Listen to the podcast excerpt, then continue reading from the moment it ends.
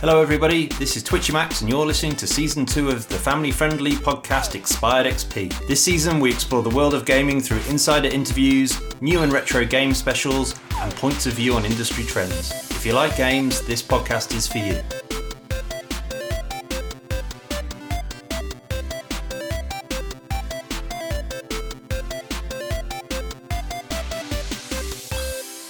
Hello, everybody. Rich, aka Twitchy Max here.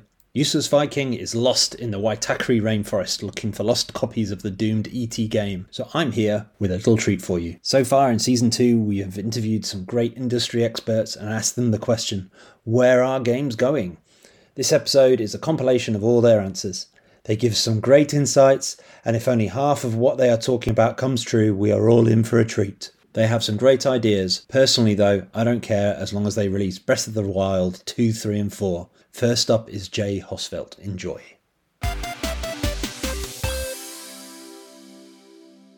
But I guess more generally, what excites you about the future of gaming? What excites me about gaming is kind of what has happened to other media is, you know, used to if you wanted to make a short film, you needed minimum tens of thousands of dollars just to develop 16 millimeter film, you know, but now anyone can make a film. And same with music. And but games have always had this high barrier to make a game. So to me, it's this world where some friends over a weekend can at least put together something really fun to play and then grow grow an audience. And and just like we've seen with media with like television shows and streaming services, it definitely divides your audience up. Like you're no longer going to have half the world watching the final episode of MASH, but mm. you are going to get, you know, a thousand different, you know, groups of people playing a thousand different games, but they're all like passionate fans of that. And so you've seen that with TV shows, um, and it's definitely happening with indie games. But I think that'll continue. So that's what excites me. Is more the barriers are just going away. Mm. Um, and then the other thing is like for me, you know, at first I was, uh, you know, I thought like stuff at VR, like VR Quest was cool. Then I was like, oh, it's just a gimmick. But now I'm back to thinking it's cool because like the Quest 2 came out. That's actually uh, has had a lot of success. So I think just different ways to even play games is exciting as well. And of course, like Pokemon Go, that was such a out of nowhere yeah. thing. Um, yeah. So to me, it's just like who knows? Like I've, I have no idea what's coming, but you know it's going to keep on. It's going to continue because it, games can be anything. Like mm and and they they are they're like I think the game industry made more money than film and music combined. Next up, we ask Tara J. Brannigan the same question. Where do you see the innovation and, and where do you think games are going in the future from, from your perspective in the industry? That's a good question. it's a tough one. It's a tough one.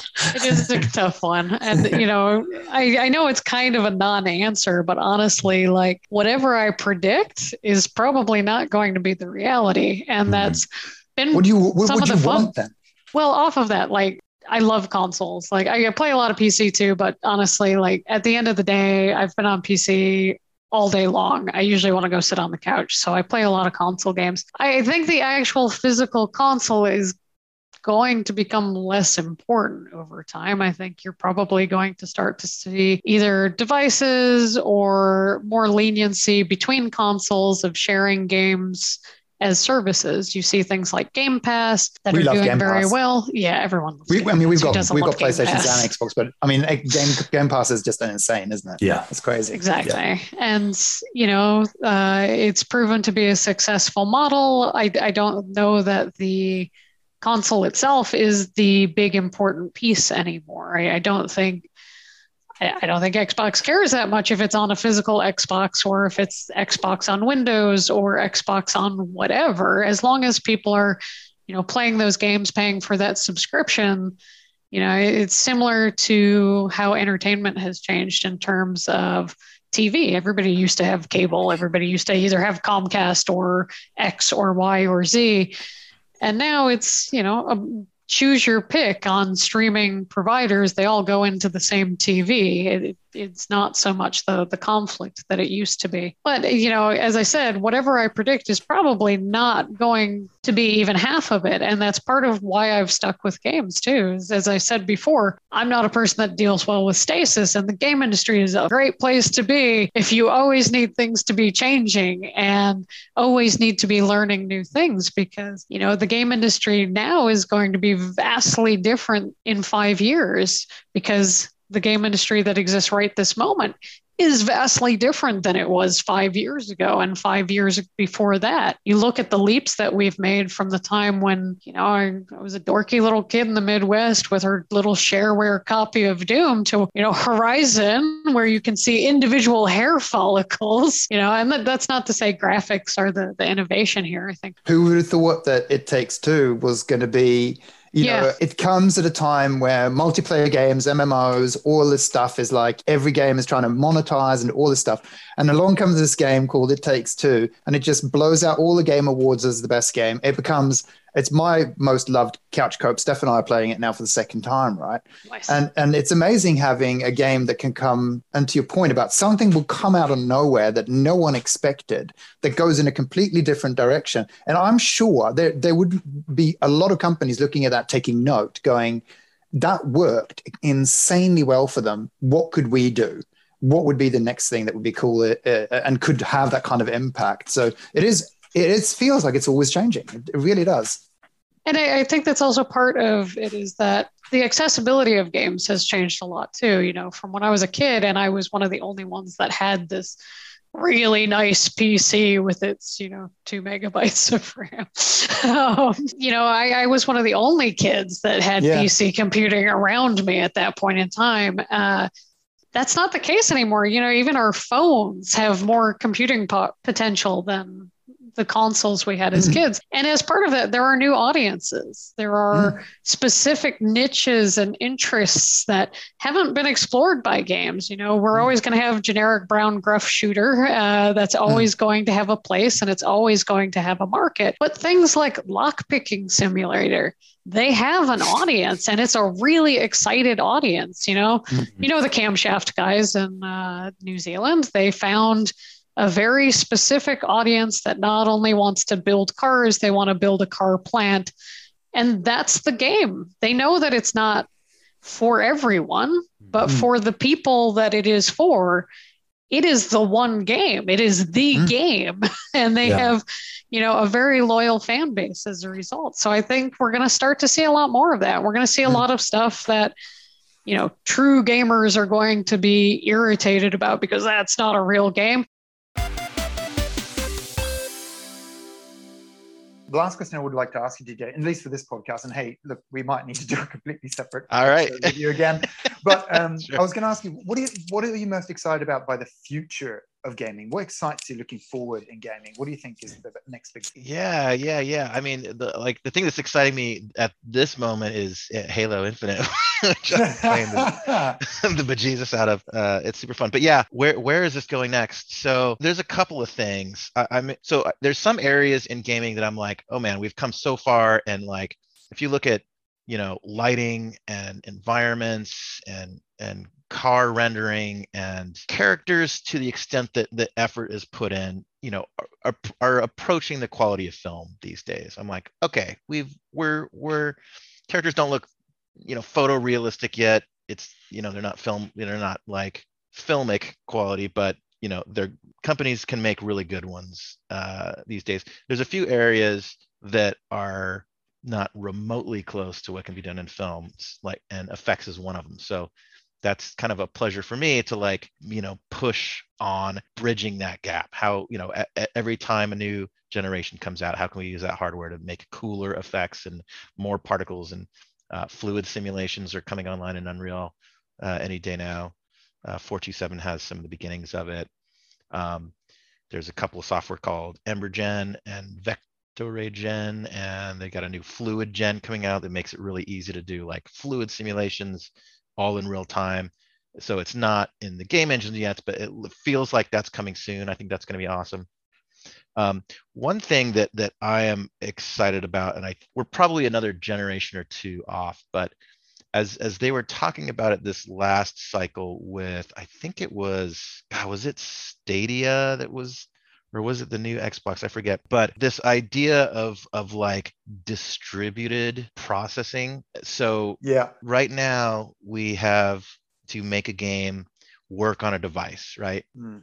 So if I want to do you know bazillions of polygons of of building just like if i want to do fast and furious or transformer style like you know crap falling on your head you, i mean that load is just you know that takes simulation farms at Weta to process, right? And in real time, you know, you have a 30th or a 60th of a second. So so everything we do has to be like, okay, and and they get more powerful and more memory every time. And we're like, all right, great, bigger textures and more, uh, you know, more particles by a little bit, a little bit, a little bit. It doesn't actually go up that much how many particles you can have, but now you distribute it across cores. But I think I think a sea change is going to be and and I, I forget if it was Stadia or Xbox One, but this promise of like distributed computing where say there there is like a cloud of computers out there that your box is not always you know hitting its full load so it's like all right everything's happening on the box but what if once in a while i want to say give me 75 more xboxes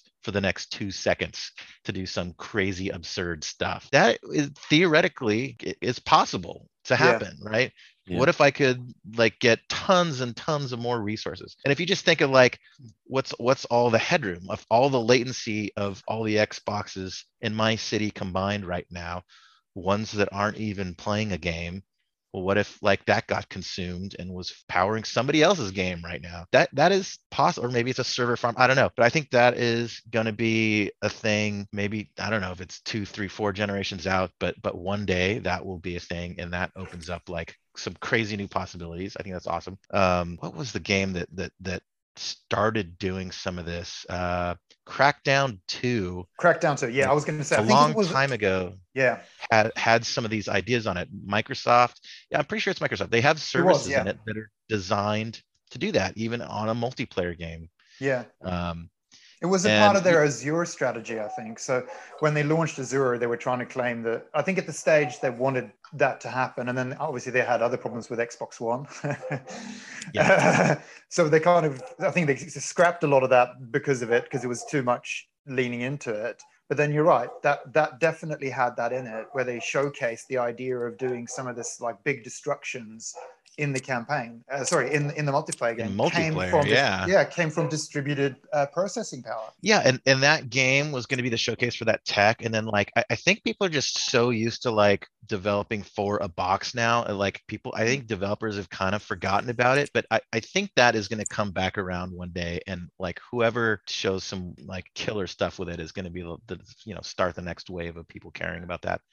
Um, another one, just machine learning. I'm excited to see what machine learning does. It's interesting, like with RTX cards, and now machine learning's upresing your screen, so you can do it lower so that you can ray trace. And like that's that's kind of a weird idea that no one would have thought would be a thing, but it is now. And um, yeah, like what it's going to do for like animation. I think animations, which you know, we're so in this world of like, you know, someone authors a run cycle and stuff there's some really cool like euphoria had this the whole api around uh, more like kinetic like physically based animations and corrections and i've seen some machine learning stuff where hmm. like the, the the thing that i was most impressed by it was what the arms were doing like this guy was sort of like walking around a slightly uneven thing with some like rocks in it and he was like going down things the thing that was like oh no one ever puts that in in their walk cycles because how could they but like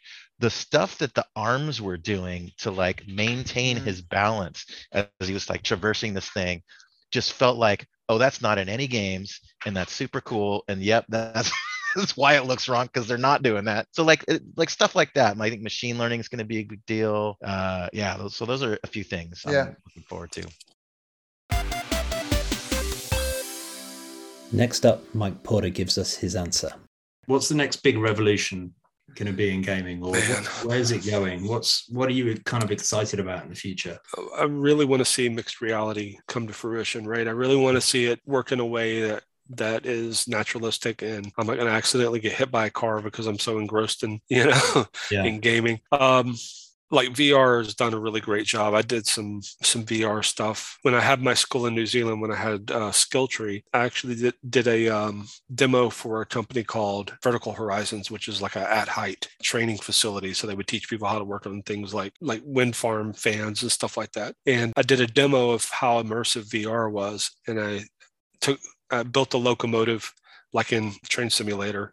Put them inside a cockpit i put a chair in the right location. And i also had like this little thing where there's levers and stuff like that that, that were sort of approximately where they should be in the game and they were able to flip the levers and stuff like that. And while he still had the headset on this guy stood up and there was a console on your left hand side and he tried to lean on it and it was not there in the real world like it was he was that engaged with it that he almost fell down and i had to catch him and so I think there's a way. I, I, think we're getting really close. There's still some problems with like people getting motion sickness and stuff like that that we need to work through in terms of you know getting people to traverse through a level without actually moving. I think that's always going to be hard. And I know the I know the treadmills are stopgap, but that's not really working as intended. Although there's days where I think that would probably be the best workout for me is just to strap on, you know, get on a treadmill, strap on like if I'm carrying 200 pounds of stuff on my back in the game, then I better be carrying 200 pounds of stuff on yeah. my back and just and like try to run for six hours like I do in the games. yeah. It'd be a good exercise program. Good way to get fit. Yeah, yeah. I think I think mixed reality is going to be the next step. VR's VR is not uh, there's not enough uh, people playing it. And I think once we get to the point where people will be able to move through a space safely uh, so they don't get motion sickness and, and incorporating those um, augmented sections, you know, in, into the real world. It's I interesting how like with VR, like how, so PlayStation obviously is still focusing on it. You know, they just announced the PSVR 2 Mm-hmm. Uh, very imaginative name, by the way. I'm glad they announced that to the world so we knew what they were going to call it because I was getting confused. But then you have the Microsofts who, who clearly stay away from it from a console perspective. Do you do you have any view on on the, the strategy there or why that might be or, or how or how they view it differently? No, I, uh, you know, I've been away from Microsoft for quite a while, but I think they they went in pretty heavy with um, Kinect. yeah, well, they they went in really heavy with the AR because what they're trying to do is work through work into enterprise. So they want to yeah. they want to be in the enterprise space. So that's where the money is at right? Games are if you're not making a billion dollars if you don't have halo or if you don't have gears you know and making billions off of it they don't want to be in that space. They want to be in the space where they're you know office and windows.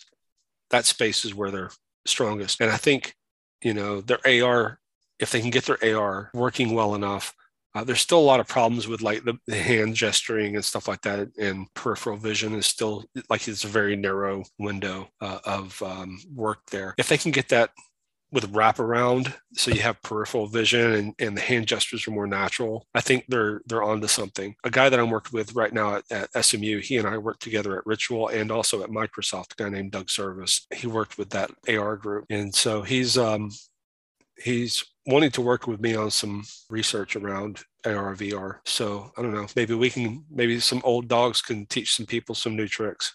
he and I, he and I are old and crusty. So um, it'd be nice to be able to do something in that space that's a little bit more innovative. Thanks for listening, everyone. If you haven't had the chance, please listen to our interview episodes. We talked to some great people who gave us their time to talk about their passion. Thanks to everyone who's been on the show, and thanks to you for listening. See you all next time.